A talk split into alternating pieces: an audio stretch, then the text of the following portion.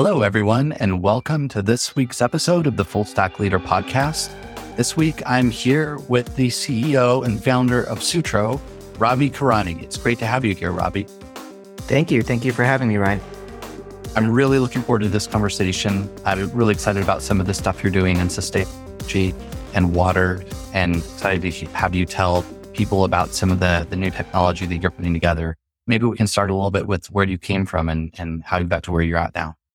Yeah, entirely. So my background, you know, imagine sunny Southern California in Los Angeles. My dad was an immigrant and my family came here to the United States and he opened up a chain of pool and spa supply stores. And, you know, all throughout, I would probably say elementary school, high school, and college, that was my summer job, right? I used to run pool service routes. I used to install filters, install pumps, run acid washes, clean people's pools until I, you know, got promoted to running my own pool store in Huntington Beach. And that was the kind of beginnings of how I basically grew up. I saw my dad as an entrepreneur.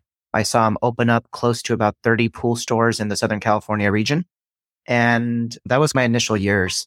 After that, I wanted initially to go into healthcare. I wanted to be a doctor.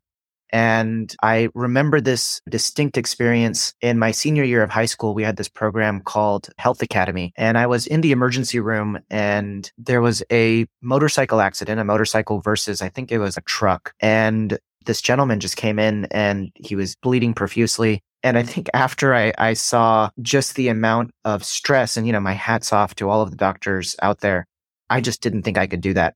My first day of college, I was in the biomedical or biosciences group. And the first group that I saw was the mechanical engineering group, at which point I jumped into the orientation session and the rest was history. Ended up getting a job at JPL and NASA for a little bit. And that was kind of the first few years of me launching off in Southern California. It almost is like how I might picture a, a young person growing up in Southern California working on pools and, and doing all that. But there's actually quite a bit of mechanics that goes into it. I'm sure you learned over the course of time. Yeah, yeah. Maybe that's what kind of lent me to get excited into the mechanical engineering side during my undergrad. Kind of an interesting point there. That makes sense. Yeah, that's interesting. So when you got to to JPL and NASA, what would you do there? What was, was some of the things you you worked on? Yeah, so I was working on this project on how to make jet engines more efficient. And so basically, we were figuring out how to mix the fuel inside of the jet engine better, right? If, if you can mix the fuel better, then you can combust that jet engine uh, more efficiently, which allows you to basically use up less gasoline over the time of the flight. And so I spent a good probably nine months to a year working on that project. And it was great. It was really cool being able to work with jet engines, with combustion, with the JPL team. Wow, that's awesome. It sounds like a once in a lifetime type of experience. What did you do after that? After that, eh, funny story, I actually got a little bit jaded with, you know, being in quotes an engineer, especially within the JPL NASA framework of always just focusing on that really small problem, right? I, I felt like I was for myself kind of a cog in a wheel. And I wanted to actually go to the Peace Corps. That was one of the things I really wanted to do. I wanted to go to either South America or Africa for about two years to join the Peace Corps program. And, you know, a typical Indian father was like, Hey, you can't go to the Peace Corps unless you get a master's degree. And so I ended up finding a program in Monterey, California that actually allowed me to get a master's degree and go to the Peace Corps at the same time and ended up getting my MBA. At the end of that, a, a, funny story that happened was a lot of the Peace Corps volunteers that were coming back to the school said, Hey, look, you have an engineering background and you have a master's in business. You would be much, much better kind of doing things around investing in developing countries, right? There was this new breed of investing called impact investing and my graduate school had actually launched a small $20 million fund in India. So the road forked again. I ended up moving to India for a year to manage this fund that was focusing on investing on companies that were building products for people who earned less than $2 a day. Wow. Is, is that still a thing that's around? I, I haven't heard of that before. Yeah, it, it, it actually is. It's migrated itself into what we would call today ESG, environmental, social, and governance. Right. A lot of bigger companies will do ESG strategies. You even see the larger wealth funds, right, that are saying, "Hey, we have more sustainable investments for you to invest in." Mm-hmm. So this was kind of the first kickoff of a lot of that stuff that we see today. And how did you jump into that? What were some of the things you actually worked on and did there? Yeah, it was actually a super cool experience. So I lived in uh, Mumbai for the good part of a year Mm-hmm. And we got to see a crazy amount of startups come across pitching to become portfolio companies. One really interesting one was a company called D-Light Design that was making portable solar lanterns for villagers. So a big problem is once the lights go out, meaning actually the sun sets, a lot of these villages are not electrified, which means that, you know, you have much less time to do work in the evenings or potentially study or make dinner. So these solar lanterns really extended the amount of time that people had that they could, you know, send women to college or send women to school, which was a big thing that we were focusing on. Another really cool startup was a company that gave small rural farmers um, cell phones. And you know, back in 2011, these were all these were all cell phones with um, SMS and text. And they built a weather service that would text the farmers via SMS and let them know weekly weather forecasts right? A lot of the farmers may not know detailed information and these sort of forecasts would help them better plan if they should water or put nutrients in the ground or till the farms. So that was a, a second startup that I thought was really cool. Yeah, such kind of basic things that we might overlook, really impacting pretty big populations of people. Yeah, entirely. And what did you do after that? What was the next step? After that, I actually wanted to live in India, but never really could figure out how to do that. So I came back to San Francisco and I got my first job after a master's working at a building consulting firm. Basically, what we would do are these LEED certifications, right? The leadership in uh, energy and environmental design. So we would take a lot of the large built environment, right? You, you see these big skyscrapers, and how do you make them more efficient? Because that's where a lot of our energy is used in large cities we would come in and help retrofit buildings to make them more operationally efficient in terms of like looking at their HVAC systems to make sure that they're efficiently running. They're not running them at, at the nighttime when people aren't in the office, you know, different things with windows and just energy transfer in the building. That's a big part of what I did in San Francisco for the uh, first two to two and a half years. That's amazing. And I can see how things from your mechanical engineering side and your desire to make change and, and help society coming together more and more with these things. Yeah, entirely. So then as you got further in your career, what were the next kind of big steps that led you to Sutro? Yeah, interesting story because when I was in India, actually before I started doing the building LEED work in San Francisco, a lot of the deal flow that we saw was focused on water filtration when it came to water. When we looked at the sensing market, there really wasn't much out there, right? People were pitching us on how to fix water, but people didn't really know what was wrong with it. That's where I initially got the seeds of building Sutro is finding a cost efficient sensor that can tell you what's actually wrong with the water. We initially tried actually selling it to the Indian government, but you know, not the smartest idea for a startup that has limited time and limited funding to sell to the Indian government. We ended up kind of putting that on the table a little bit. What exactly was the product you were trying to sell to them? Yeah, it was the actual beginning prototypes of the water sensor.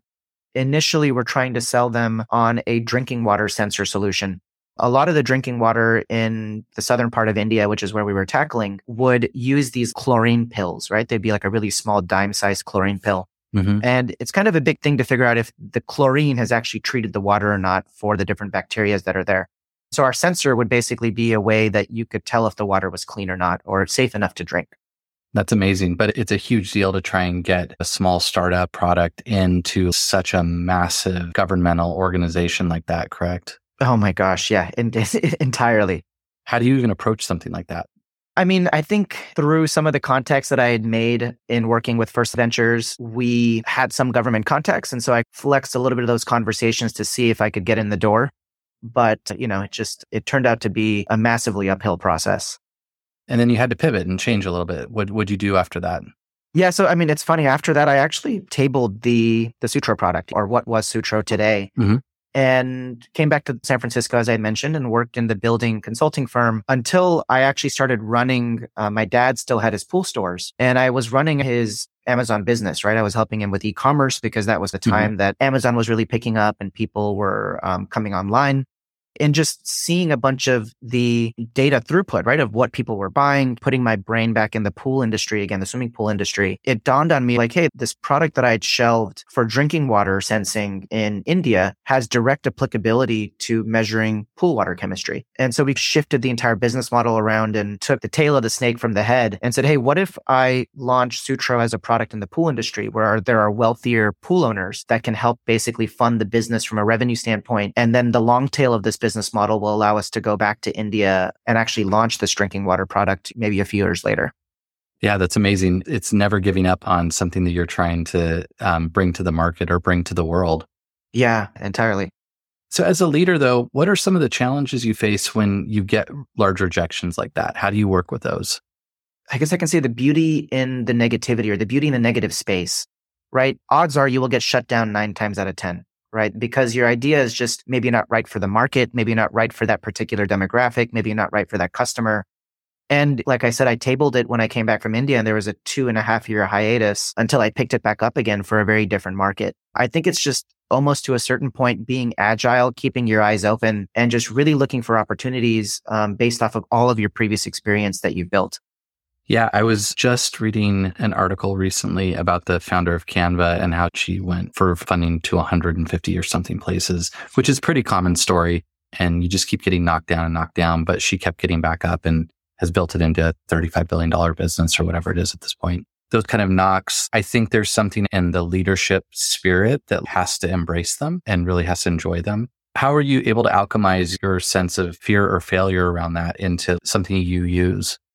It's interesting. I think there is a lot of, I guess the word I would use is probably disattachment. Right. At some point in time, there's like this duality, right? You have to be so focused on the thing that you're building. But at the same time, if it's not working out, you have to be able to put down the baby, you know, the proverbial baby for a little bit and then come back to it. Actually, an author that does this best is Stephen King. He has this amazing book called On Writing where he says that he will start some of his, you know, best drafts and he'll legitimately just open up a drawer in his office and put it down there for sometimes a year, six months, a year and a half, and then revisit it. And his brain is in a very different spot to where he can actually, like you said, alchemize much different things from the environment, from his other additional experiences, and then actually put together a much better prompt for a book that he otherwise may have not been that great a year and a half before. Yeah, I'm actually very familiar with that book. I love it. And he also talks about, on a related note, the aspect of uncovering the story and digging it up or excavating it. And sometimes that takes years throughout the life of a product. You may not know exactly what it is for a long time. Yeah, exactly. And I think he uses this metaphor of archaeological find where everything is there. You just have to take that really delicate brush and scrape off all the dust. Eventually, it'll come out to be this idea that you did have in your head, but you didn't even know it existed. Yeah, that makes sense. So, as you're thinking about going for further investment and growing as a company, how important is it for you to stay flexible? Like, what do you have to do when you're working with people that are, are looking at investing in you?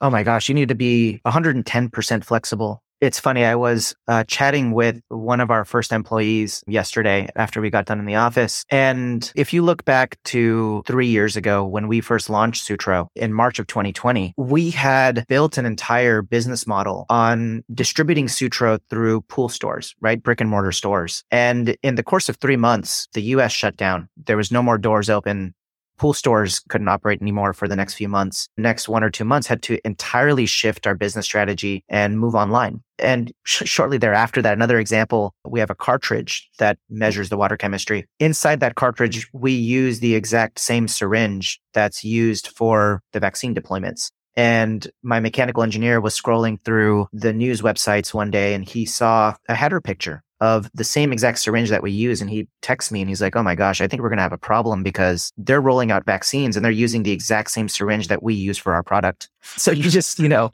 even these two examples from yesterday when we were going back, you just have to be agile. You have to be flexible. Yeah, it's that's amazing. And the fact that he realized by seeing that picture that's really impressive. But yeah, it really is true. You don't know. And uh, the pandemic, I think, is, such a great case for everybody, but you, you don't know what's going to hit, when it's going to hit, and you have to be ready to move and be flexible. Yeah. What, one of the interesting things I find about what you're doing is that you seem to enjoy taking on some of the projects that are really at a base foundation of how we exist uh, amongst things, you know, working with water or doing really base level things around the way that buildings work. And, and I think you even go a little bit deeper into some other areas. Like I know you've mentioned janitorial before and things like that these seem to be subject areas that not everybody's always interested in. They may not be the sexiest of topics, but did you look for that on purpose or was it just naturally the area that you were in?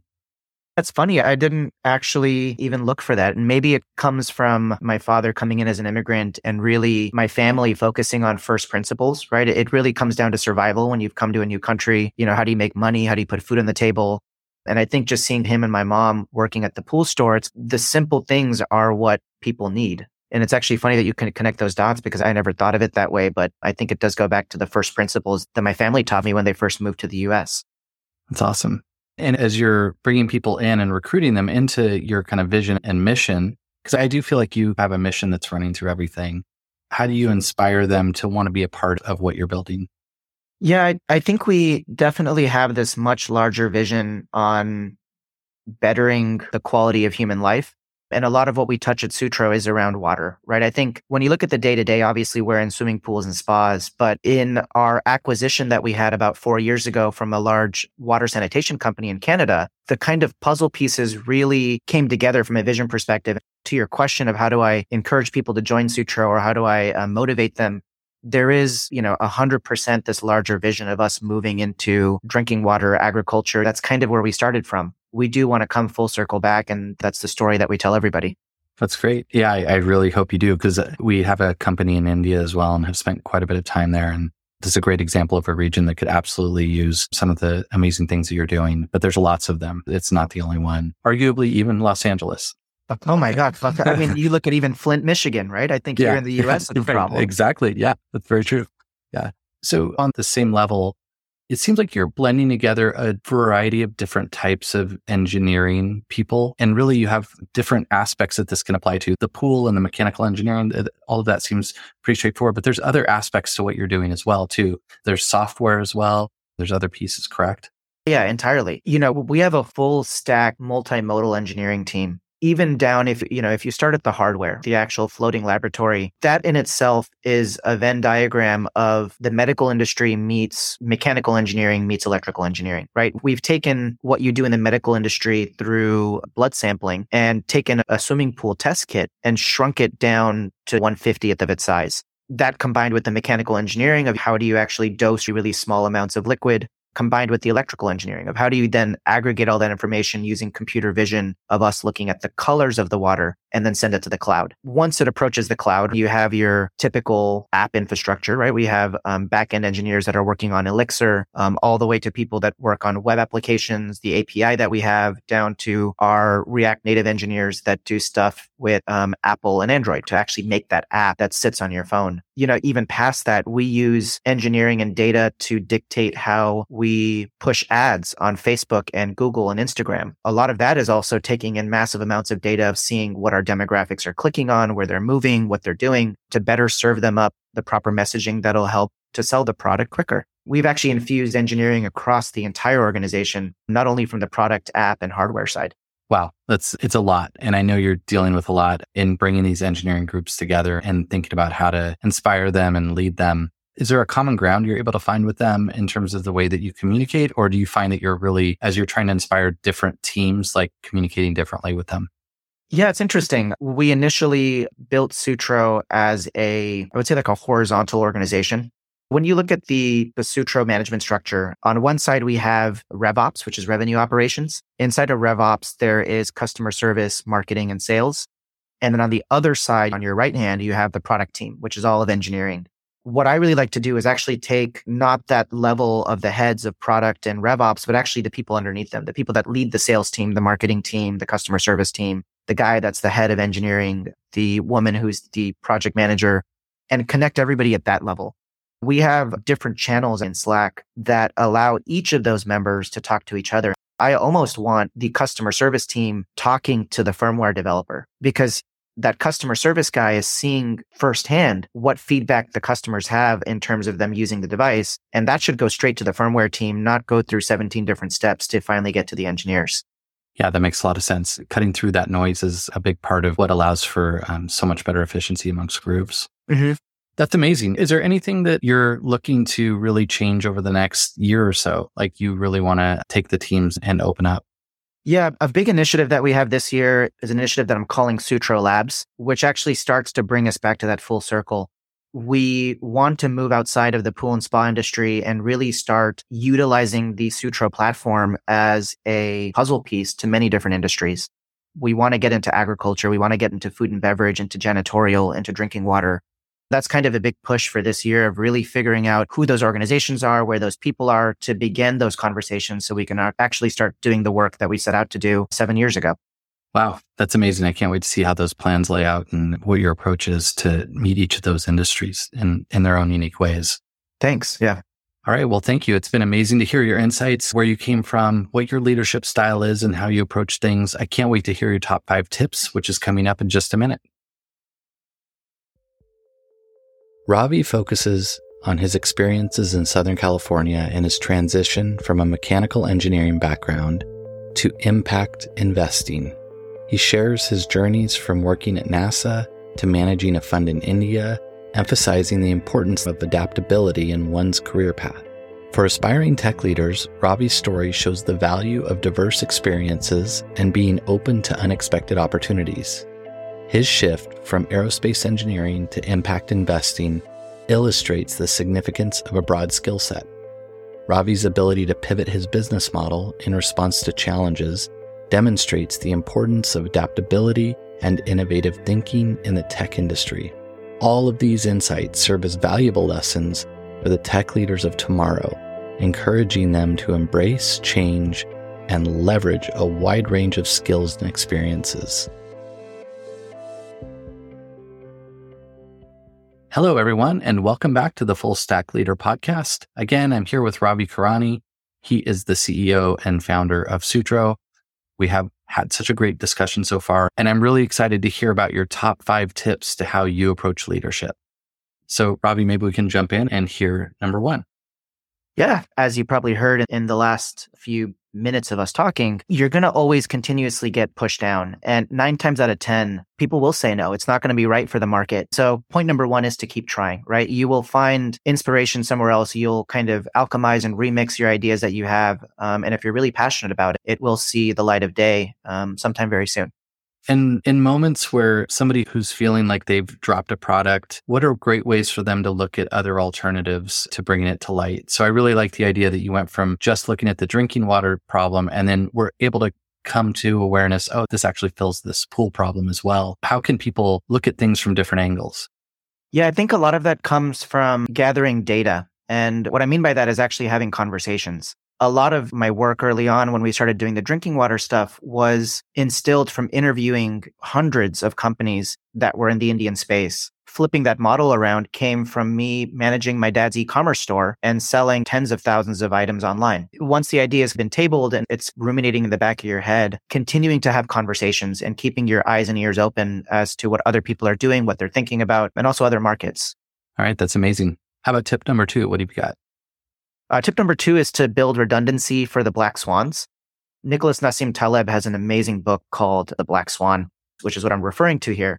These are events that kind of are massive events that end up changing the entire outcome of what's happening in the world, I would say, that are 100% out of your control. A good example of that is the pandemic or COVID. In 2020, there was a bunch of businesses that were looking at that year thinking like a restaurant, they may have been open. And in the course of a month, all doors were closed, right? So pivoting, keeping redundancy and building other pathways for you to jump to when black swans do arrive will allow you to stay nimble and agile so you can make sure you actually deploy efficiently. Yeah, I think that's an amazing tip that people, at least in this generation, have consciously become aware of over the last few years. but hopefully, people listening to this few years down the road might remember that this is an important topic. And there's never a moment where that can't possibly happen. Mm-hmm. All right. How about tip number three? What do you have? People are your biggest asset. What I mean by this is, you know, Sutro wouldn't be where it is without all of the people that have touched it. An idea is an idea, a napkin sketch is a napkin sketch.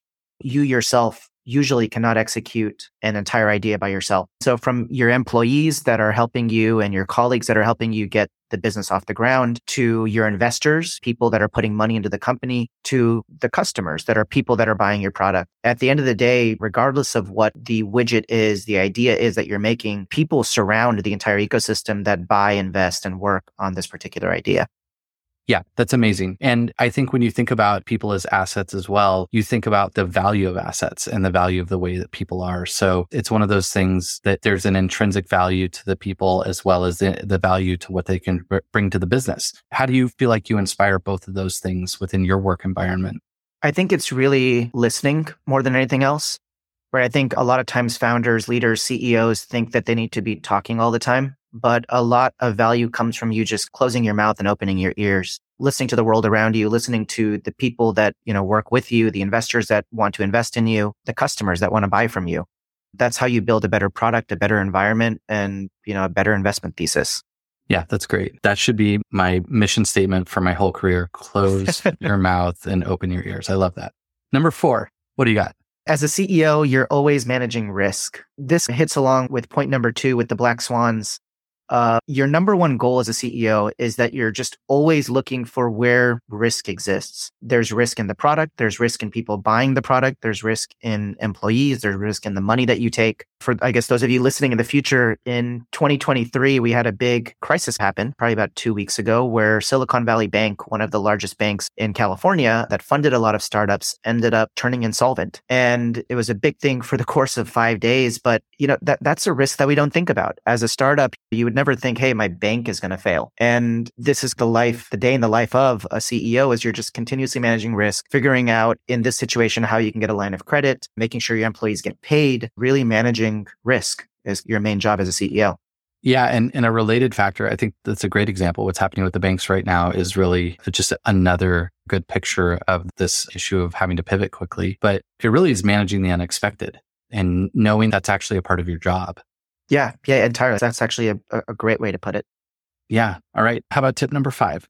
Tip number five is your trajectory is never a straight line. What I've realized is in, in the founders that I've mentored, right, they always kind of view execution as this straight line. My history is I studied computer engineering and therefore I need to be an app developer and therefore I'm going to create the best app. Many times your trajectory doesn't work that way. If you look at even my story, started off as a pool boy, ended up working at NASA JPL, worked at a venture fund building sustainable management, and then ended up building a swimming pool robot that can better solve water issues for other industries. Nothing inside there speaks a straight line. I think that goes back to keep trying into building redundancy is you just want to always keep looking for opportunities and keeping your eyes open. Yeah, what my point number five is. Love it. These were amazing insights. And I think that the depth of what you're doing within trying to change the entire ecosystem of how we live and thinking about very basic things like water and the environment, they're huge. But I love the way you're integrating technology and lots of different engineering types into that solution. So we appreciate all of your insights, the way you ran us through everything and giving us some perspective in how you're trying to change the world. Thank you. Thank you, Ryan. All right. Awesome to have you here.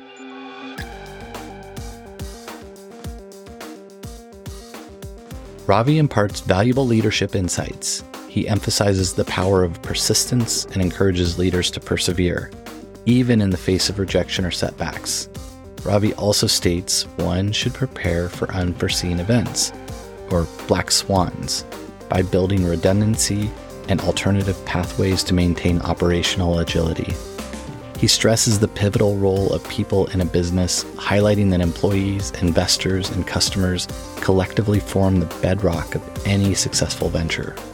Ravi also mentions that career trajectories are rarely linear, advocating for leaders to embrace unexpected opportunities and remain open to diverse career paths.